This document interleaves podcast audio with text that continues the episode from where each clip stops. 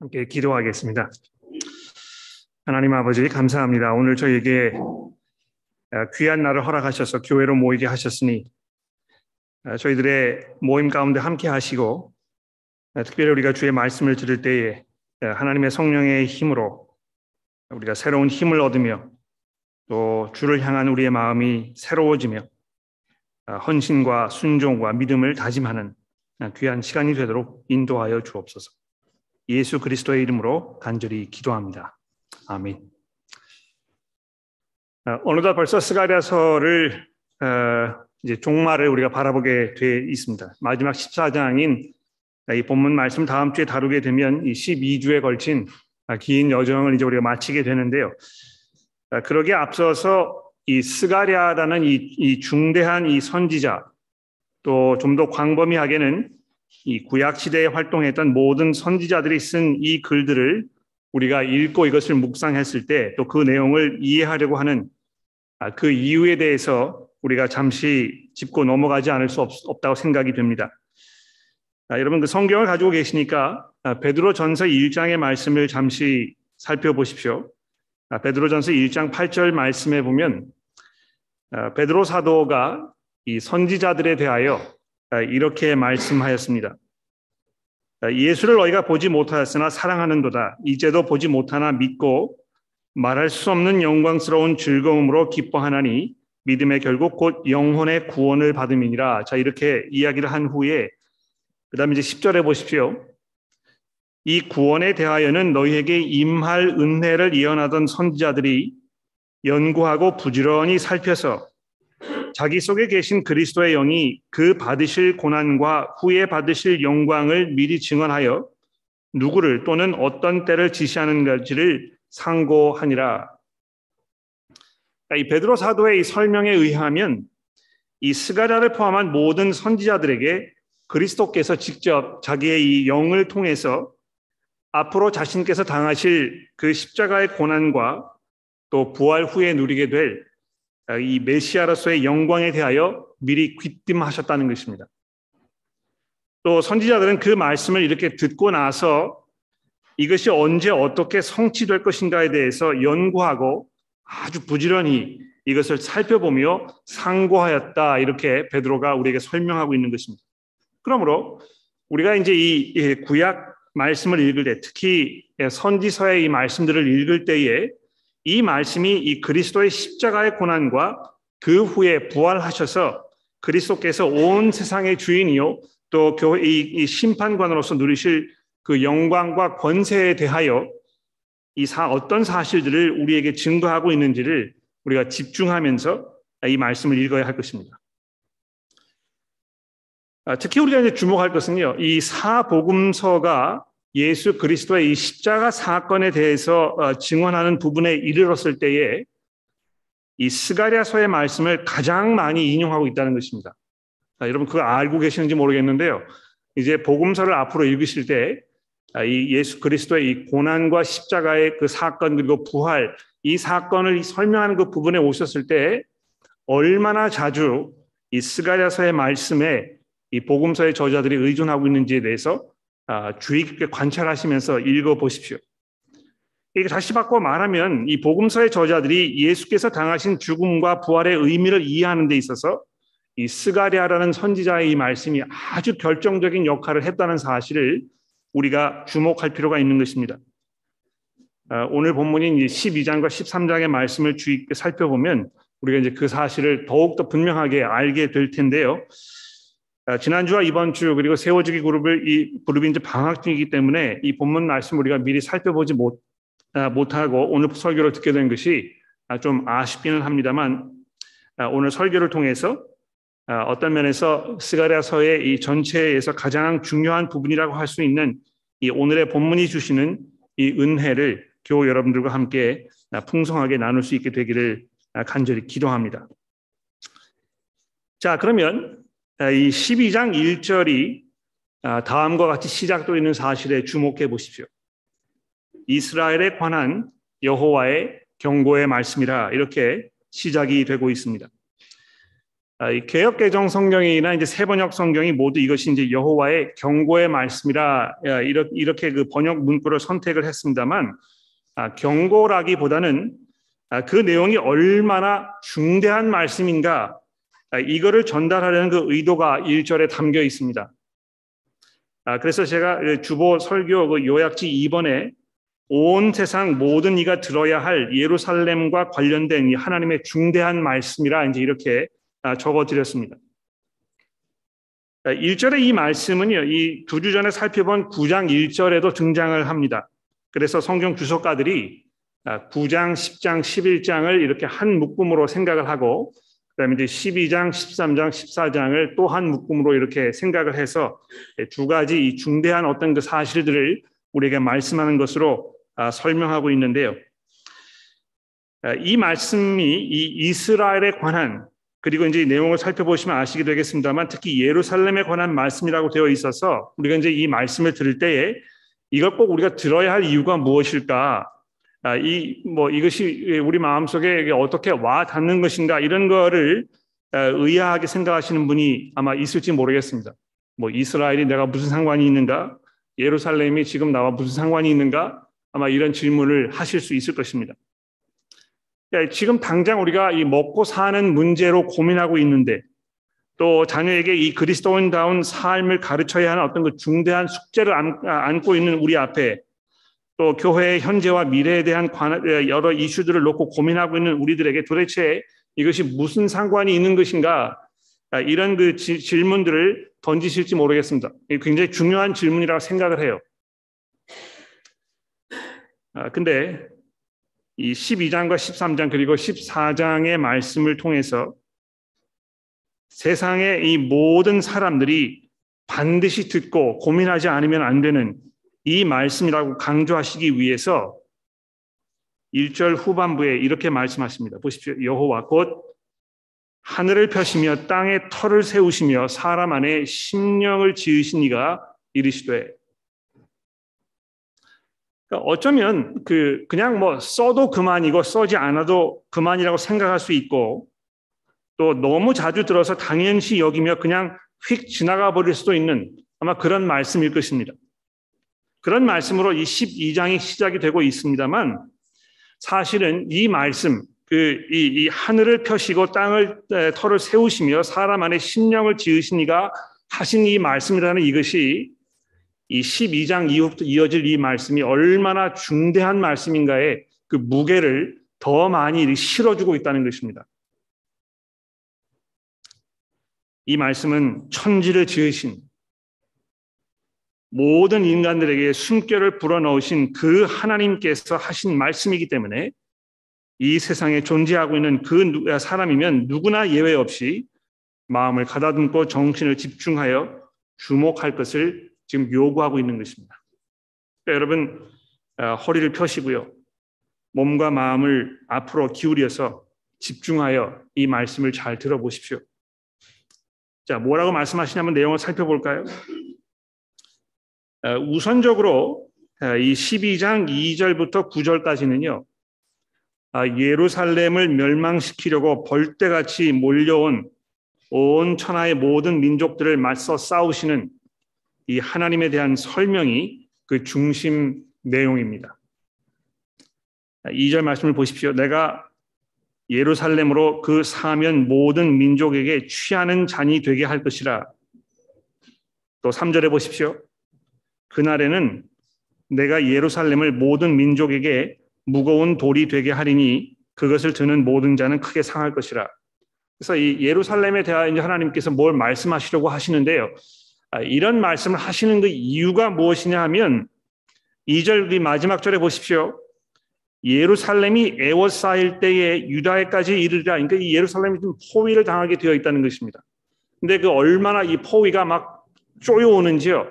예루살렘뿐만이 아니고 이 온 유다, 이 하나님의 백성들이 이 사방에서 우겨쌈을 당하여 포위를 당하는 이런 사건에 대해서는 설명하고 있는 것입니다.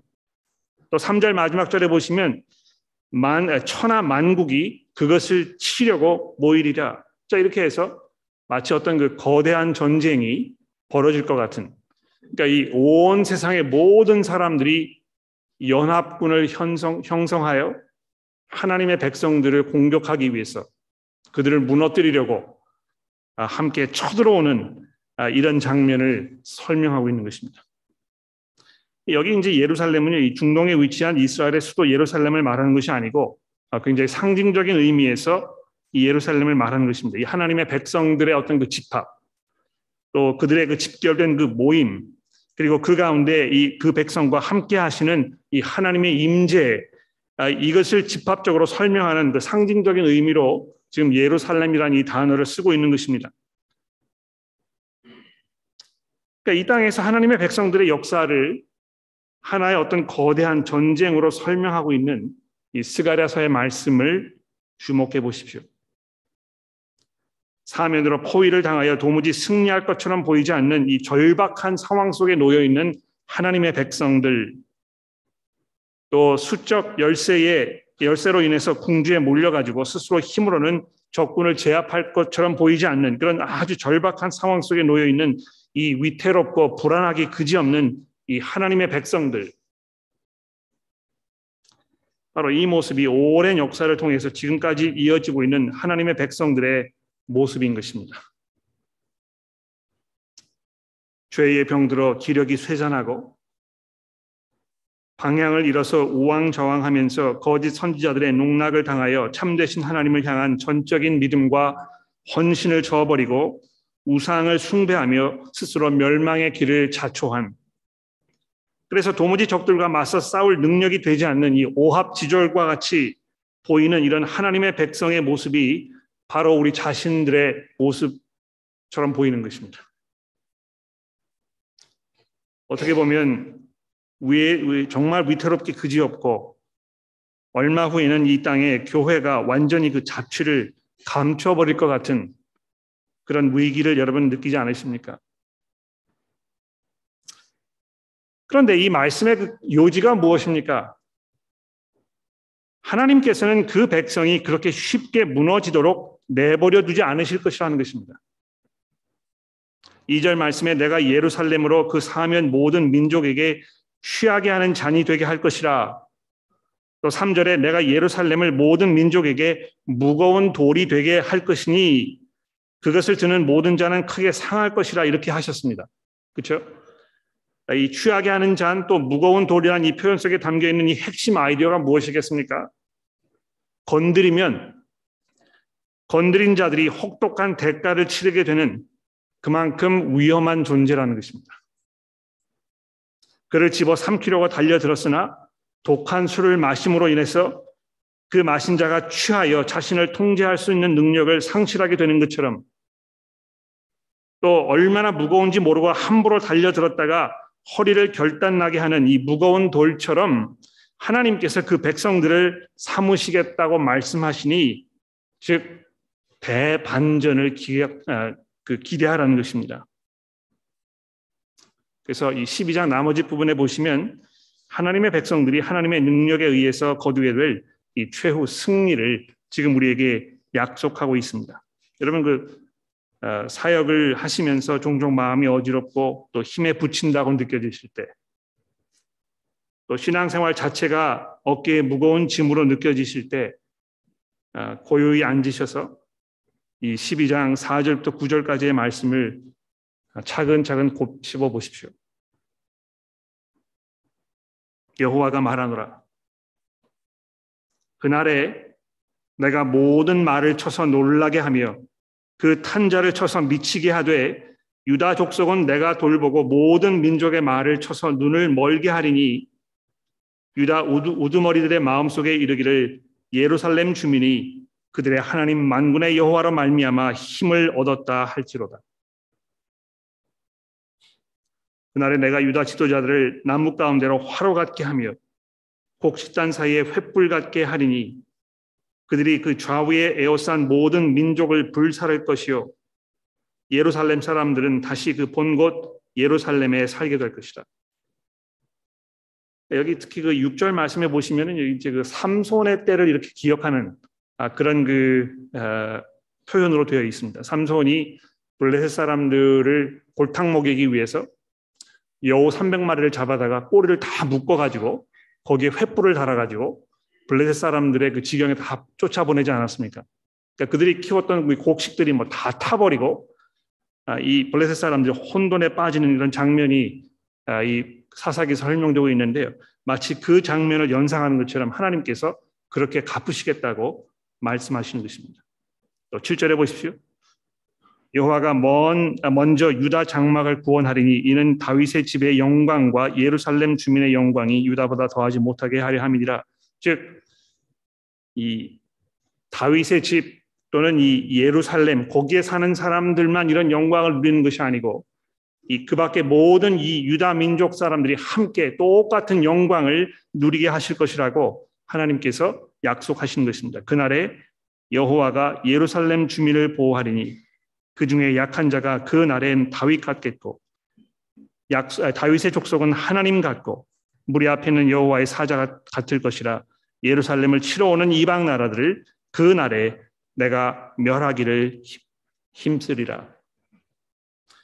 여러분 뭐 어, 어떤 그 위기 의식을 느끼시거나 또 많이 이렇게 다운되시거나 또 교회의 어떤 그 사역에 대해서 회의를 느끼게 되실 때 여러분의 그 개인적인 신앙 생활에 대하여 자신감을 잃어가실 때 이 하나님의 약속을 잘 한번 읽어보시고 하나님께서 우리에게 무엇을 약속하고 계시는지를 여러분 돌아보시면서 마음속에 큰 위로를 받으셔야 할 것입니다. 저도 주중에 설교 준비하면서 이 말씀 통해서 얼마나 큰 힘과 위로가 되었는지 모릅니다. 아, 근데 여기 아시겠습니다만 하나님께서 계속해서 그 날이라는 이 때를 아, 언급하고 계시지 않습니까? 이제 그 12장, 13장, 14장을 이렇게 쭉 읽어보시게 되면 그 날에라는 이, 이, 그 아, 어떤 그 시간적인 표현이 아주 반복적으로 등장하는 것을 볼 수 있는데요. 과연 그 날이 언제인가, 언제 이런 일이 벌어질 것인가, 이걸 이제 우리가 궁금해하지 않겠습니까? 이미 이것이 벌어진 것인가? 우리가 그런 하나님의 놀라운 은혜 가운데 이미 살고 있는 것인가? 아니면 이것이 앞으로 벌어질 것인가? 도대체 언제 이 하나님의 약속이 우리 가운데 성취될 것인가에 대하여 여러분 궁금하게 생각하신다면 굉장히 중요한 옳은 질문을 여러분 던지고 계시는 것입니다. 여러분이 이, 이 스가랴서를 읽으시면서 아, 그날에 그날에 하는 이 그 표현이 계속 반복되고 있는데도 불구하고 그 질문을 생각하지 못하셨다면 아, 이 성경 읽으시는 방법을 다시 한번 생각해 보셔야 될 것 같아요. 아, 왜 이 날을 강조해서 말씀하고 있는 것인가? 언제가 이 날이 될 것인가? 굉장히 중요한 질문이라는 것입니다. 근데 그 질문에 대해서 답을 하기 위해서는 이제 이 오늘 본문 말씀의 어떤 그, 그 핵심이라고 이야기할 수 있는 그 다음 부분 이것을 우리가 잘 한번 살펴보아야 하겠습니다. 자, 그래서 이 12장 이제 10절 말씀부터 이제 우리가 아, 보게 되겠는데요. 여기 이제 보다 주의 깊게 이 본문을 파 들어가 보려고 합니다. 이 스가랴 나머지 부분이 여호와의 경고의 말씀이라 즉 여호와께서 중대한 사실 한 가지를 말씀하시려고 하신다 하는 이 배경으로 이렇게 설명이 되고 있다면 이 10절부터는 왜 그 말씀이 중요한 말씀인지 어떤 의미에서 중요한 말씀인지를 아주 보다 자세하게 우리에게 설명하고 있다는 것입니다. 하나님의 백성을 위협하려고 달려드는 이 온 세상의 연합군과 벌인 이 전쟁은 하나님의 절대적인 승리로 끝나게 될 것이라고 지금까지 12장에서 말씀을 했습니다만 그 승리는 하나님의 백성을 이끌고 다스리기 위해서 하나님께서 세우셨던 그 왕, 그 왕의 죽음을 통하여 얻는 승리라는 것을 이 10절 이하의 말씀에서 설명하고 있는 것입니다. 그러니까 다시 말해서 아, 지금 스가랴가 멀치서 앞에 보이는 이 중대한 사건을 바라보면서 그 사건의 중요성에 대하여 지금 우리에게 증거하고 있는 것인데요. 어떤 면에서는 여러분과 제가 이 십자가 사건 이후에 살고 있기 때문에 지금 이 스가랴가 뭘 이야기하려고 하는 것인지에 대해서 아주 분명하게 결론을 지을 수가 있습니다. 아, 이것이 십자가 사건을 이야기하는 것이구나. 우리가 이, 이해할 수 있습니다만 스가랴가 이 말씀을 지금 우리 기록하고 있었을 때는 그 사건을 멀리서만 바라보면서 무엇이 보이는 것 같은데 아주 중요한 사건이 벌어지고 있는 것 같은데 하나님께서 세워놓으신 중대한 왕이 지금 이 쓰러뜨림을 당하는 이런 장면이 소개되고 있는데 이것이 구체적으로 어떻게 다 맞아떨어지는지에 대해서 스가랴가 분명하게 이해하지 못했다는 것입니다. 어떤 면에서는 여러분과 제가 스가랴 선지자보다 훨씬 더 복된 아, 그런 자리에 놓여 있다는 것입니다. 자, 근데 스가랴가 이제 뭘 설명하는지 한번 봅시다. 10절 말씀입니다. 10절 중간 부분에 보시면 그들이 그 찌른 바 그를 바라보고 그를 위하여 애통하기를 독자를 위하여 애통하듯 하며 이렇게 되어 있습니다. 아, 근데 여러분 그 세 번역에 보시면 세 번역 성경을 가지고 계시는 분들이 몇 분 되실지 모르겠습니다만 그 세 번역 성경에 보시면 그들은 나 곧 그들이 찔러 죽인 그를 바라보고 그를 위하여 애통하기를 이렇게 번역해 놓았습니다. 아, 근데 아, 이 번역이 맞는 번역입니다. 그러니까 개혁 개정 성경을 보시면 여기 이제 그 인칭 대명사를 3인칭 그 대명사만 사용을 해서 아, 그들이 그 찌른 바 그를 바라보고 이렇게 했습니다. 어떤 그, 그 3인칭 개인 명사를 사용하고 있습니다만 히브리어 원문을 제가 뭐 히브리어 그 전문가는 압니다만 주석가들에 의해 그 설명에 의하면 1인칭 대명사와 3인칭 대명사를 섞어서 사용을 하면서 여기 찔림을 당한 그, 그 사람이 바로 나 자신이라고 하나님께서 말씀하고 있는 것을 지금 설명하고 있다는 것입니다. 그러니까 보십시오. 이 얼마나 어처구니 없는 상황입니까? 하나님께서 포위당하여 멸망당할 지경에 있는 그 백성들을 구원하시기 위하여 오셔서 승리를 이루셨는데요. 그 승리가 어떻게 이루어진 것이냐 하면 그들 구원하시기 위해서 오신 하나님께서 아, 백성들로부터 찔림을 당하는 그 상황을 통하여 이루어지겠다고 말씀하시는 것입니다.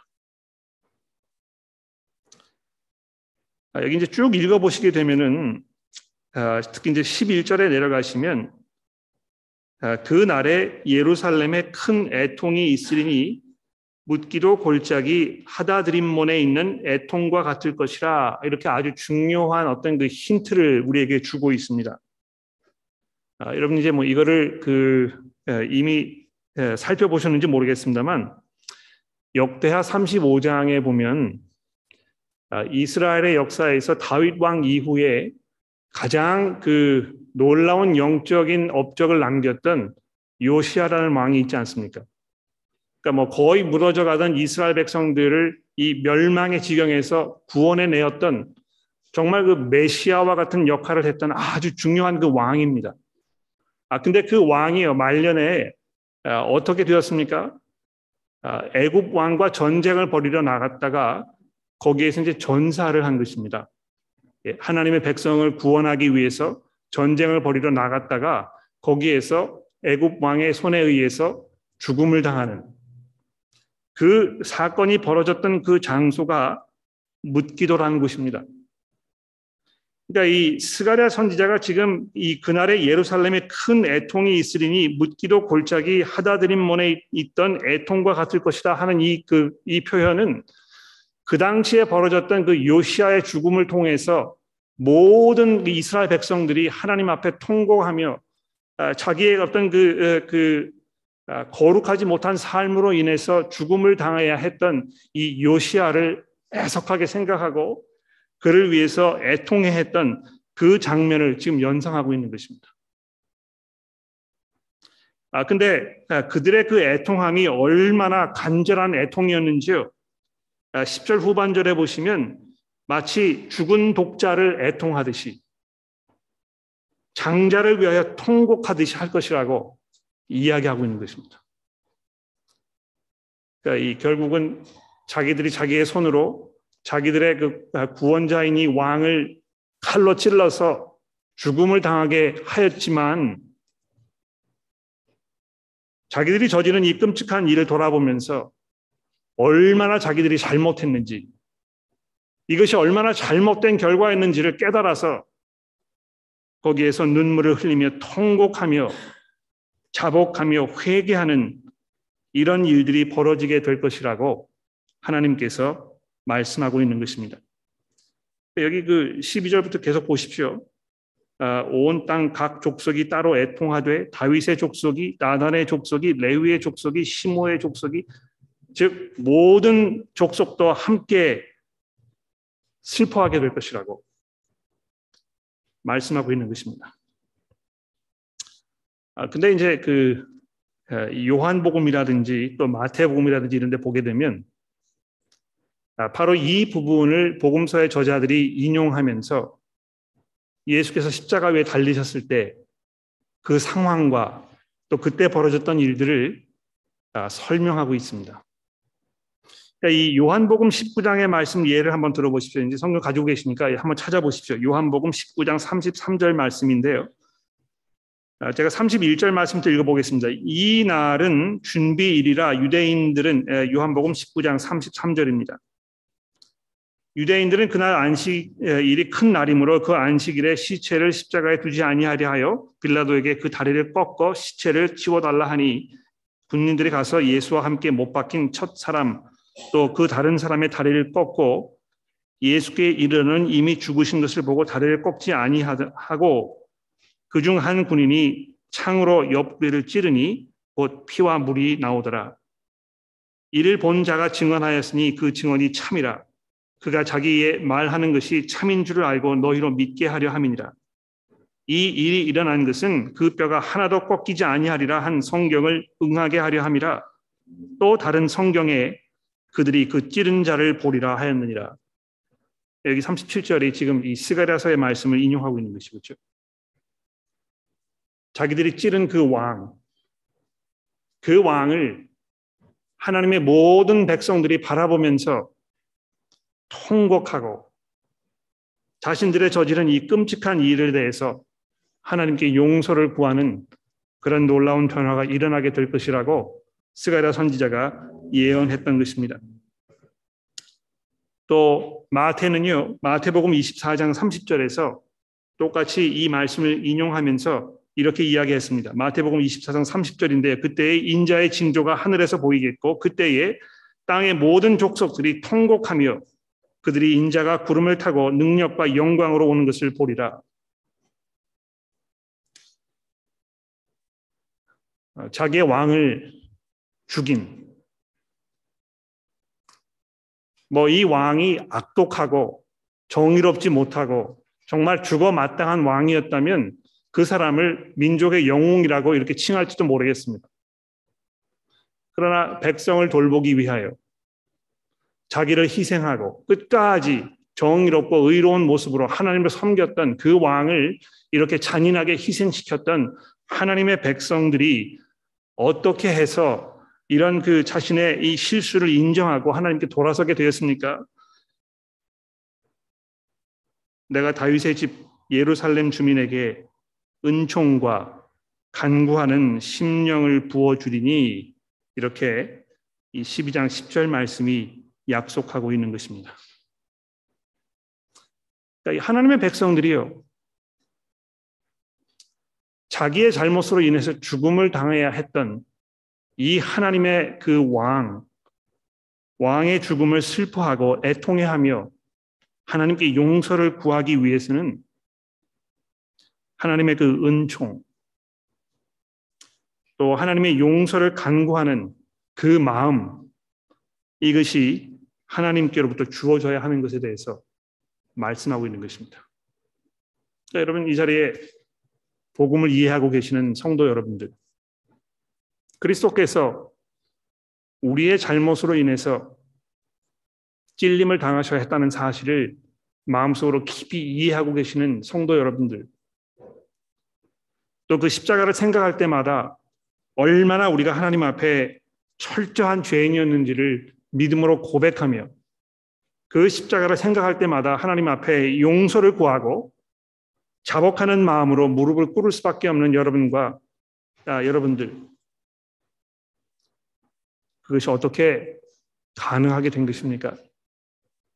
하나님께서 여러분들의 마음 가운데 은총과 간구를 사모하는 그 심령을 주셨기 때문이라는 것입니다. 그러니까 하나님께서 이 복음의 은혜를 통하여 여러분과 저로 하여금 십자가의 그 은혜를 깨닫게 하시고 하나님의 은혜 가운데 들어가게 하시며 그 안에서 온전하게 하나님의 풍성한 은혜를 누리게 하시는 이 놀라운 계획을 이미 스가랴 선자를 통해서 아주 오래전에 예견하시고 약속해 주셨다는 것입니다. 자, 근데 거기서 끝나는 것이 아니고요. 이제 그 13장 말씀을 이제 우리가 다뤄봐야 될 텐데요. 여기 이제 보시면 하나님께서 계속해서 뭘 약속하고 계십니까? 여기 이제 그 13장의 나머지 부분에 이 중요한 말씀을 하나 뽑으라고 한다면 아마 7절의 말씀이 아닐까 생각을 해요. 그래서 7절 말씀을 중심으로 제가 23장 한번 풀어보도록 하겠습니다. 만군의 여호와가 말하노라 칼아 깨어서 내 목자 내 짝된 자를 치라 목자를 치면 양이 흩어지려니와 작은 자들 위에 내가 내 손을 들이우리라. 자 여기 보시면 하나님께서 아, 그 왕을 죽이시는 이 장면, 이것을 이번에는 이 목자를 치는 장면으로 아, 이렇게 그 다시 설명하고 계시는 것입니다. 즉 하나님께서 이 은혜를 베푸시면서 하나님의 백성을 거듭나게 하시기 위하여는 목자로 세움을 받았던 이 사람이 거꾸로 뜨림을 당하는 그 사건이 있어야 한다는 것입니다. 아, 예수께서 그 십자가 위에 달려 돌아가시기 이전에 제자들을 불러 모아 놓으시고 아, 이그 6월절 만찬을 드시면서 스가랴서의 말씀을 인용하여 오늘 밤에 너희들이 다 흩어질 것이다. 그렇게 말씀하지 않으셨습니까? 아 근데 이 십자가 사건이 하나님의 백성들로 하여금 거듭나고 회개하여 하나님께 돌아오는 그래서 거기에서 연합하게 하는 아주 중대한 역할을 하고 있습니다만 동시에 이것이 사람들을 흩어버리는 또 거기에서 옥석을 가려내는 그 작업을 하도록 하는 어떤 그 발판이 된다는 것입니다. 이거 뭐 쉽게 말씀드리면 복음을 들었을 때 들은 사람의 반응으로 인해서 누가 하나님의 그 양떼에 속해 있는 자들인지 누가 아, 염소와 같은 자들인지 아주 분명하게 구별될 것이라는 것입니다. 여기 그, 어, 이 13장 이제 마지막 부분에 보시게 되면요. 이렇게 되어 있지 않습니까? 만군의 여호와가 말하노라 칼아 깨어서 내 목자, 내 짝된 자를 치라. 목자를 치면 양들이 흩어지려니와 다 흩어지는 것입니다.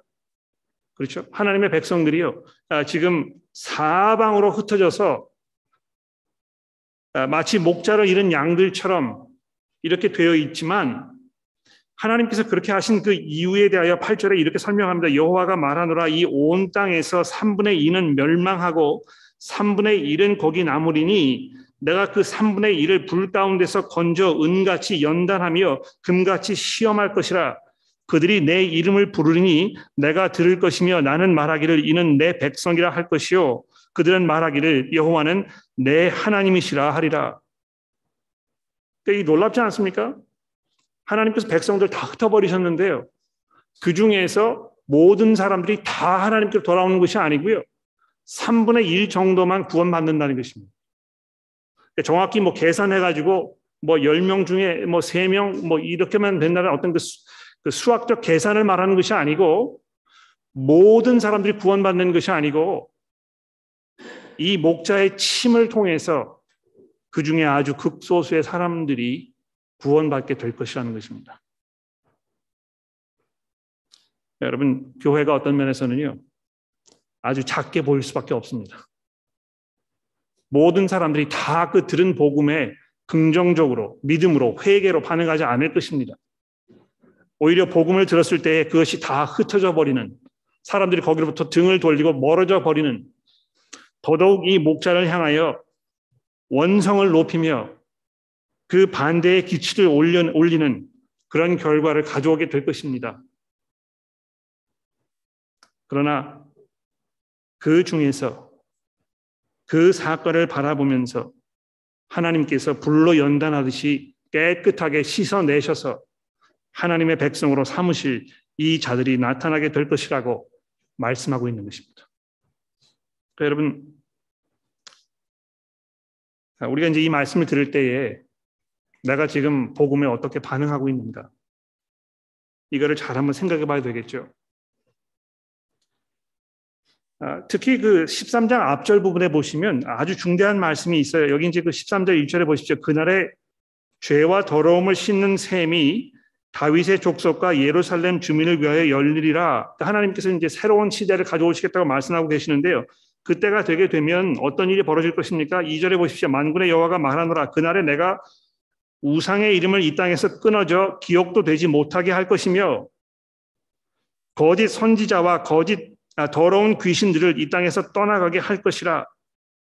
사람이 아직도 예언할 것 같으면 그 나은 부모가 그에게 이르기를 내가 여호와의 이름을 빙자하여 거짓말을 하니 살지 못하리라 하고 나은 부모가 그를 그가 예언할 때 칼로 그를 찌를 것이니라. 그날의 선지자들이 예언할 때그 환상을 각기 부러워할 것이며 사람을 속이려고 털옷도 입지 아니할 것이며 말하기를 나는 선지자가 아니요 나는 농부라. 내가 어려서부터 사람의 종이 되었다 할 것이요. 어떤 사람이 그에게 묻기를 내 두 팔 사이는 상처가 어찌 됨이냐 하면 하면 대답하기를 이는 나의 친구의 집에서 받은 상처라 하리라. 하나님께서 마침내 하나님의 백성들을 거짓된 그 예배와 거짓된 가르침에 현혹되어 엉뚱한 길로 나아가는 그 절박한 상황에서 이제 구원에 내실 것에 대하여 말씀하고 있는 것입니다. 그러니까 교회가 굉장히 혼란스럽죠, 그렇죠? 우리가 지금 정말 하나님을 잘 섬기고 있는 것인가? 우리 마음 속에 혹시 아, 그 더러운 우상이 들어 앉아서 하나님 이외에 다른 걸 우리가 섬기고 있는 것이 아닌가? 또 그렇게 하도록 부추기기 위해서 거짓 선지자들의 말에 우리가 귀를 기울이며 교회가 더더욱 혼란 속에 빠지면서 어디로 가야 할지에 대해서 우리가 이 방향 감각을 잃은 것이 아닌가 이런 생각하게 될 것입니다. 그러니까 교회에 이렇게 앉아 있으면은요 정말 누가 여기에서 이 복음을 잘 이해하고 하나님께 올바른 헌신 가운데에서 참 믿음을 지키면서 살고 있는지에 대해서 이 판단하기가 굉장히 어렵습니다. 그렇죠? 그런데 하나님께서 그 날이 되게 되면 옥석을 골라내듯이 복음에 올바르게 반응하며 하나님 앞에 믿음과 회개와 순종으로 나아가는 그 사람들을 나타나게 하실 것이라고 약속하고 있는 것입니다. 사랑하는 성도 여러분들, 우리가 이 말씀을 마음속에 정말 깊이 담아 두어야 하겠습니다. 여러분과 제가 해야 할 일은 그리스도의 십자가를 전하는 것입니다. 또 그 말씀으로 하여금 듣는 사람들이 자기가 어느 편에 서 있는지를 결정하도록 도와주어야 하는 것입니다. 내가 정말 칼을 빼들어서 우리를 구원하시기 위하여 이 땅에 오셨던 하나님의 메시아를 내가 찌르고 있는 것은 아닌가? 또는 내 손에 있는 막대기를 들어서 나의 목자로 보내주신 그 그리스도 그분을 아, 대적하려 하며 그분을 내려치려고 하는 것은 아닌가?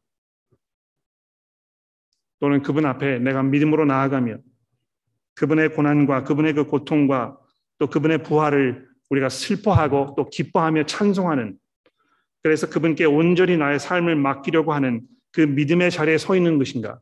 이것을 우리가 깊이 우리 스스로에게 물어봐야 할 것입니다. 그러니까 교회라는 것이요. 그냥 뭐 왔다 갔다 하고 이 모임 시간에 참여하고 아 그저 뭐 이렇게 성경을 좀 읽고 뭐 교회 헌금하고 또 교회 여러 가지 뭐 봉사를 이렇게 활동하고 이런 것으로 끝날 것이 아니라는 것이죠. 그렇죠? 우리가 해야 할 일은 무엇입니까? 내가 지금 이 그리스도라는 분을 향하여 내가 어떤 입장을 취하고 있는가? 그분께서 정말 나의 목자이시며 그분께서 정말 우리를 위하여 자기의 목숨을 내어놓으셨던 하나님의 이 왕이신가? 내가 그분에게 내 삶을 전적으로 넘겨드리며 그분을 위해서 살겠다고 다짐하고 있는가? 이것을 고백하는 것이 교회일 것입니다. 그 다른 모든 것도 중요하지 않습니다. 우리가 이 자리에 모여 있는 그 이유는 바로 그분을 위해서 또 그분의 이름을 위해서 그분의 은혜에 참여하기 위하여 그 은혜의 자리에 나아가기 위하여 믿음으로 함께 고백하며 우리 서로를 형제 자매로 부르는 것입니다.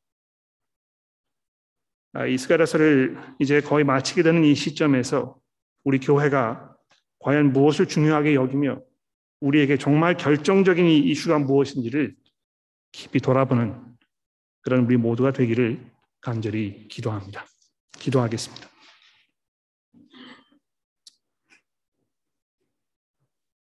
하나님 아버지,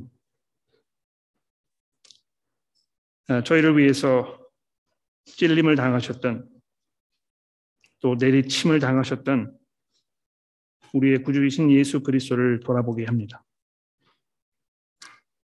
어, 우리의 죄로 인하여 그분이 그 고초를 당하셨으며 우리의 더러움을 씻어내시기 위해서 그분께서 보혈을 흘리셨다는 이 성경의 증언대로 저희가 그분 앞에 겸손함과 믿음으로 나아가게 하시고 온전히 우리를 거듭나게 하신 하나님의 능력에 의지하여 우리의 대장 되신 예수 그리스도를 바라보게 하옵소서. 그분 안에 우리가 참 위로를 얻으며 또 그분께서 이 땅에 하나님의 그 심판관으로 임하실 때 우리가 기쁨으로 찬송으로 그분을 맞이할 수 있도록 저희의 삶을 지켜주시고 또 인도하여 주옵소서.